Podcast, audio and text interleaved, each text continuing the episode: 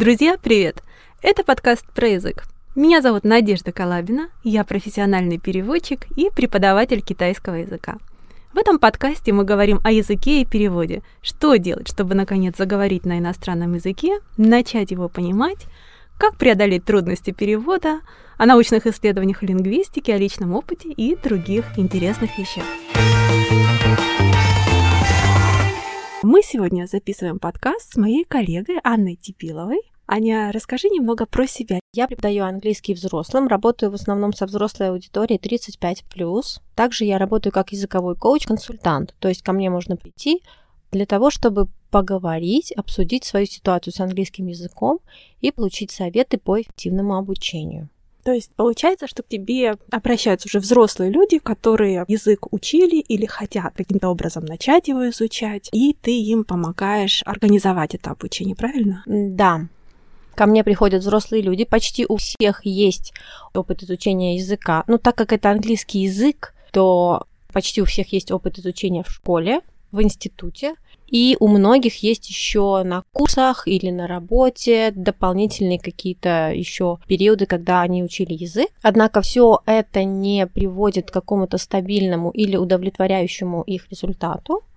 И, соответственно, в какой-то момент, когда срабатывает определенный триггер, спусковой крючок, может быть, вдруг э, хочется что-то сделать с английским языком, ко мне приходят люди и говорят, Анна, меня вот беспокоит то-то, а что мне с этим делать? А что обычно беспокоит? Вот обычно с э, какими вопросами приходит? Потому что я потом поделюсь своим опытом, что у меня последнее время происходит, и что происходило, например, в период пандемии. Интересно будет посравнивать. У тебя есть какая-то статистика по этому поводу? Да, у меня есть э, опыт в двух направлениях. Первое направление это обучение, и второе направление это консультирование. Поэтому расскажу отдельно потому что в обучение приходят люди, которые уже нацелены и понимают, что им предстоит длительная работа на результат. На консультации приходят люди, которые хотят просто получить точечный совет по той ситуации, которая либо хронически беспокоит, такое тоже бывает, либо вдруг возникла и сейчас вот сразу сходу с налета не удалось ее решить. Запросы здесь немножко разные. На обучение обычно приходят люди, которые, как я сказала, готовы к длительной работе, и, соответственно, обычно у них есть стандартный какой-то запрос, который возник из жизни, так как я работаю с людьми из найма, большинство моих учеников это руководители или топ-менеджеры. Соответственно, они приходят и говорят мне, например, мне необходимо через полгода начать участвовать в совещаниях в которых будут участвовать также наши иностранные партнеры. Если я не начну участвовать, то не видать мне повышения. А это конкретный, нормальный, хороший рабочий обожаю, запрос. Обожаю такие. Да, это великолепный запрос. С ним конечно, работать проще всего mm-hmm. нам, как преподавателям. Почему нам проще всего работать как преподавателям? Мне, правда, очень нравится, когда человек приходит и говорит, последнее время вот и ситуация поменялась, если раньше приходили с вопросом «хочу поддержать уровень языка», приходили именно за поддержкой. Mm-hmm. А я как-то у тебя читала, что ты пишешь как будто как в фитнес. И вот, да, действительно, приходили как фитнес э, поупражняться, потренироваться, может быть, что-то новое выучить, но вот без особого нагрузки. И второй вариант был, приходили готовиться к экзамену. А вот сейчас последние полтора месяца, наверное, наблюдаю смену тенденции. Приходят люди, говорят, я нашел или я нашла новую работу, с китайской компанией или у нас есть китайские партнеры, мне нужно подтянуть свой уровень, чтобы чувствовать себя уверенно. И мне, правда, комфортно работать с таким запросом. Кажет, мне кажется, по двум причинам. Во-первых, цель четко понятна ученику цель понятная, у него есть мотивация, на мой взгляд, вот эта вот денежная, карьерная, она очень большую роль играет. Вот ты как думаешь, есть еще какие-то факторы, которые могут нам облегчить работу с таким запросом или наоборот его осложнить? Я с тобой согласна, что нам проще работать с такими запросами, потому что есть понятная внешняя мотивация. Э, человеку проще, когда его на работе что-то мотивирует финансово или карьерно, а карьера это тоже финансы в конечном итоге, плюс статус, это немаловажно для очень многих. Когда нам нужно забраться на понятную вершину, и мы знаем, что на этом Эвересте у меня будет плюс 100 тысяч, и плюс еще повышение статуса довольно значительное, то нас на эту вершину тащит ого-го как. Учитель здесь помогает, но он не занимается конструированием мотивации. Мы на внешней мотивации можем хорошо продвинуться в рамках э, понятной задачи и в рамках, ну, так скажем, понятного спринта, если говорить э, словами из э, лексикона стартаперов. В этом плане я с тобой полностью согласна. Цель внешняя, она понятная и у ученика, и у преподавателя. Что может осложнить, это наши привычные шаблоны поведения. Если я на работе никогда не участвовал в совещаниях с иностранными партнерами или их старательно избегал, то теперь мне придется не только выучить язык, но и изменить свои стереотипы поведения. Угу, то есть здесь уже получается не языковая часть, а больше с психологией связанная, да? Да, да, мой как бы поведенческий рисунок, он меняется. И я должен перепрошить себя и перепринять себя в новом качестве, как того человека, который теперь участвует в совещаниях определенного формата. Даже если мы не берем английский язык, например, я никогда не участвовал в совещаниях с участием президента, а теперь я буду участвовать. То есть, ну вот все, это дрожь. И я должен к этому определенным образом привыкнуть.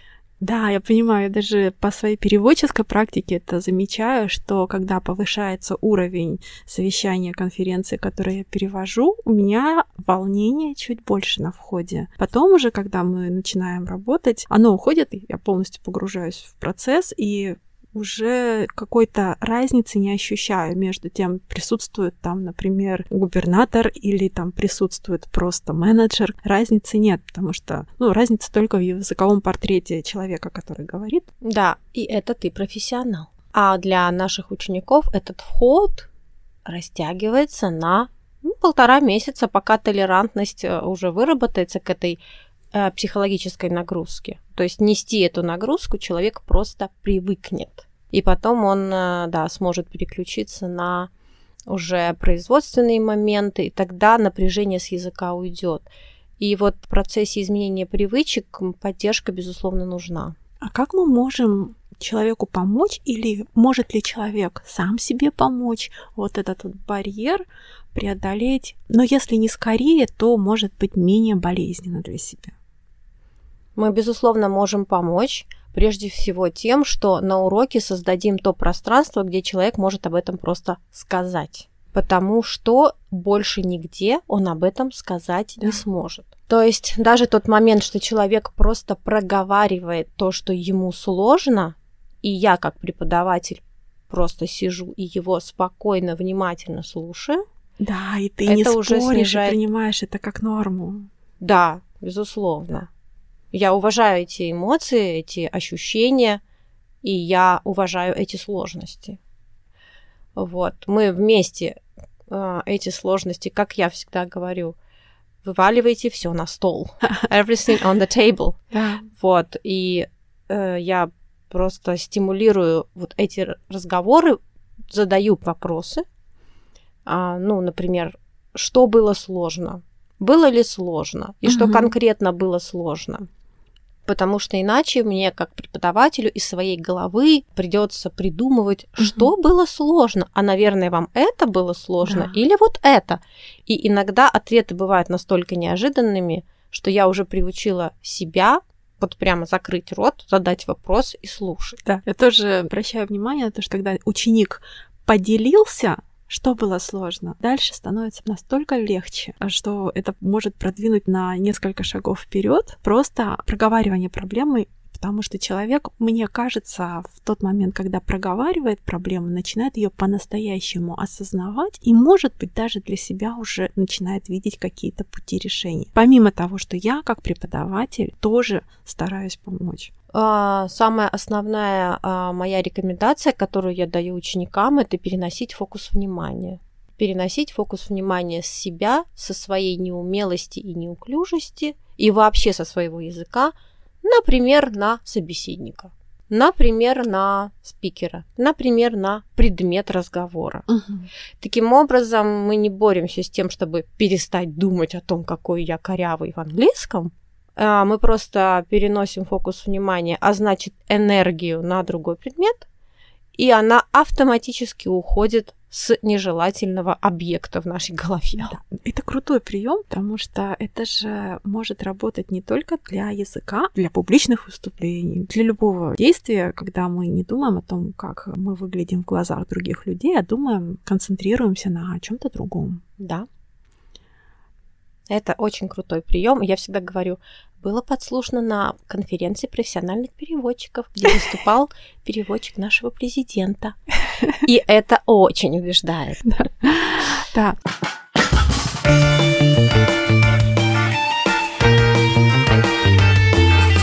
Мы поговорили с тобой про запрос такой конкретный, когда приходят люди с задачами поработать над языком для бизнеса, для работы. А бывают же и другие такие запросы, как, например, поддержание уровня. И с ними работать посложнее, чем с целью, например, участвовать в совещаниях или пройти собеседование, подготовиться к собеседованию. У тебя есть какие-то свои наблюдения?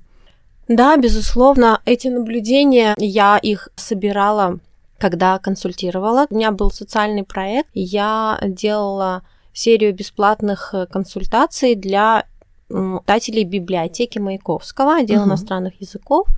Э, люди записывались ко мне на консультации. Я провела порядка 25, может быть, 30 консультаций в рамках этого проекта. И я заметила, что запросы часто бывают а, связаны с внутренним беспокойством, с какой-то внутренней тревогой, которая артикулируется как проблема с языком. Артикулируется в смысле человек ее так для себя понимает. Угу. А, однако часто, когда мы копали поглубже, а в жизненный контекст, в то будущее, которое человек видит, немножко больше в деталях обсуждали настоящее, угу. мы оба, и я, и тот человек, который пришел ко мне на консультацию, видели, что это часто не связано с чисто языковыми моментами. Это бывает связано с очень много чем разным другим, угу. но это надо раскопать. То есть это некое беспокойство другого происхождения.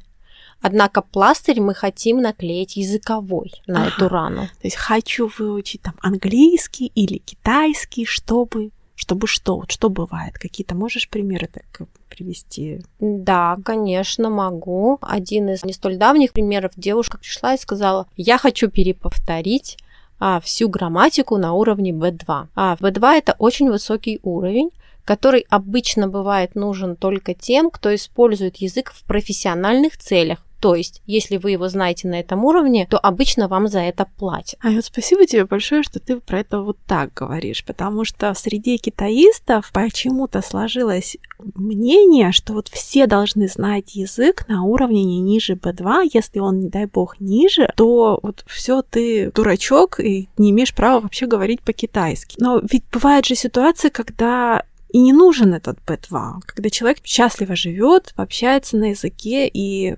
общается на языке с уровнем гораздо более низким, его понимает, он понимает то, что ему нужно, и все хорошо, все задачи закрыты.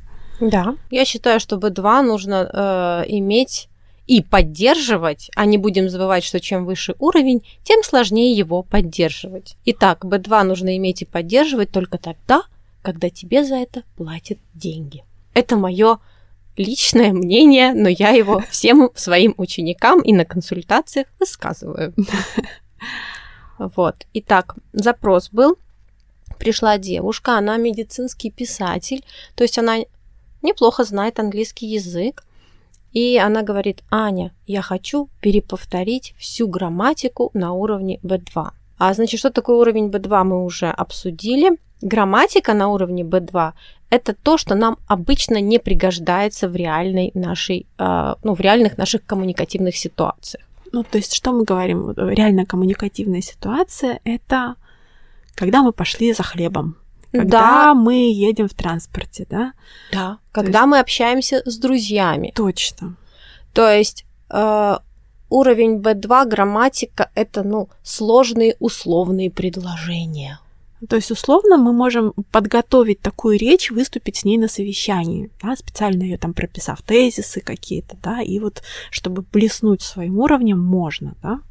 Или um, как, как ты видишь? Я это, это вижу так, что грамматику на уровне B2, если мы будем много использовать э, даже в деловых в рамках деловых а, мероприятий, то есть э, презентации, совещания, грамматика нам там не особо нужна на уровне B2. Лексика на уровне B2, то есть слова, угу.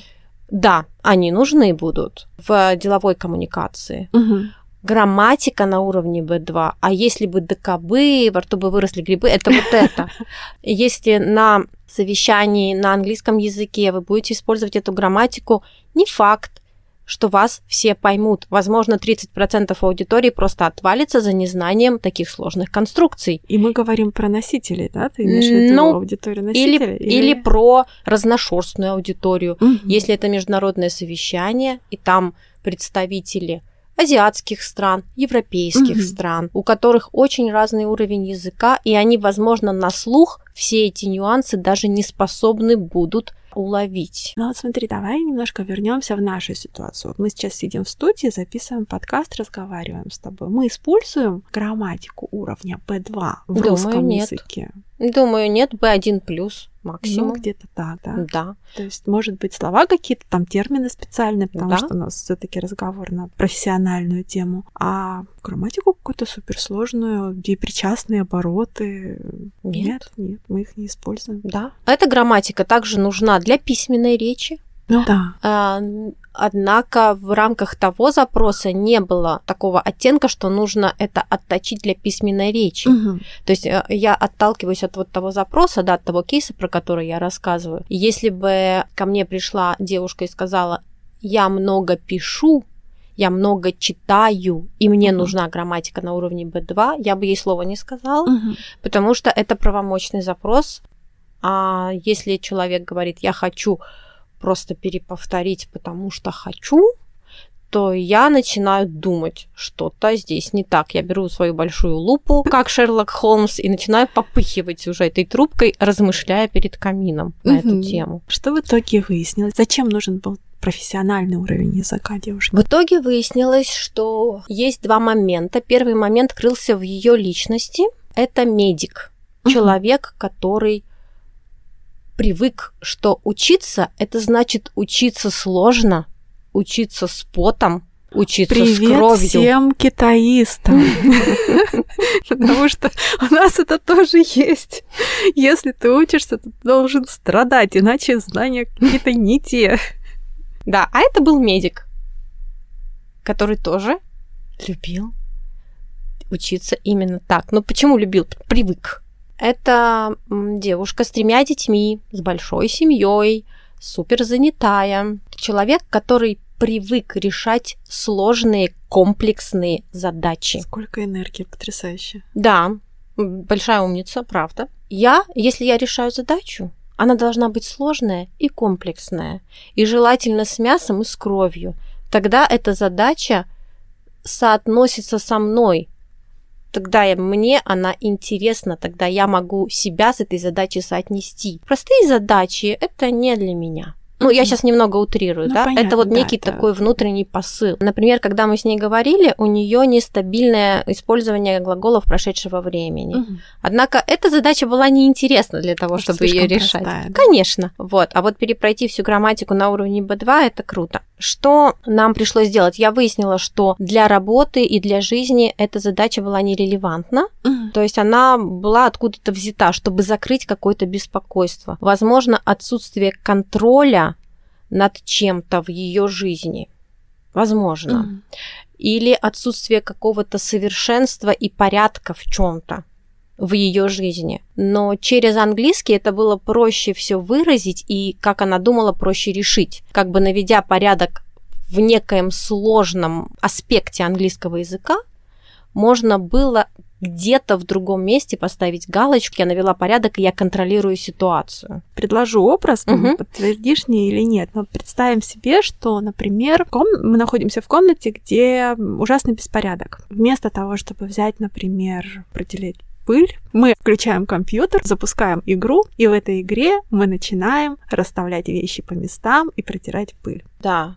В игре ты можешь это сделать, а просто выучить про запас Мгм. сложную грамматику высокого уровня, положить ее в карман и потом в любой момент достать ее в таком же первозданно выученном виде, это, к сожалению, не получится. Мгм. И это очень мифическая цель. То есть ты будешь все время бежать за этой птицей счастья, а она будет все время ускользать у тебя из рук. Соответственно, такие задачи создают потенциал для того, чтобы фрустрировать себя же самого в будущем. То есть они объективно изначально нерешаемые, они приводят только к ненужной фрустрации. Поэтому я ее отговаривала от этого. Ты предложила какое-то другое решение. Полгода у нас было бадание на эту тему. Это Целых кейс... полгода? Да, это кейс не из консультирования, это из преподавания. Мгм. И получается, смотри, что вот эти полгода происходило? Вы занимались? А сначала она взяла паузу, потом она ко мне все-таки пришла и сказала: нет, давай. И Я говорю, хорошо. И мы провели несколько уроков, и потом начались отмены Мгм. с ее стороны. Потом мы сели и проанализировали. Я обратила ее внимание на это. Она поняла, через этот опыт она поняла, что да, эта грамматика не прилипает, она не ложится, она не перепроходится, с ней ничего не происходит, нет ощущения прогресса в общем и целом, нет ощущения, что где-то там что-то сработало. Мгм.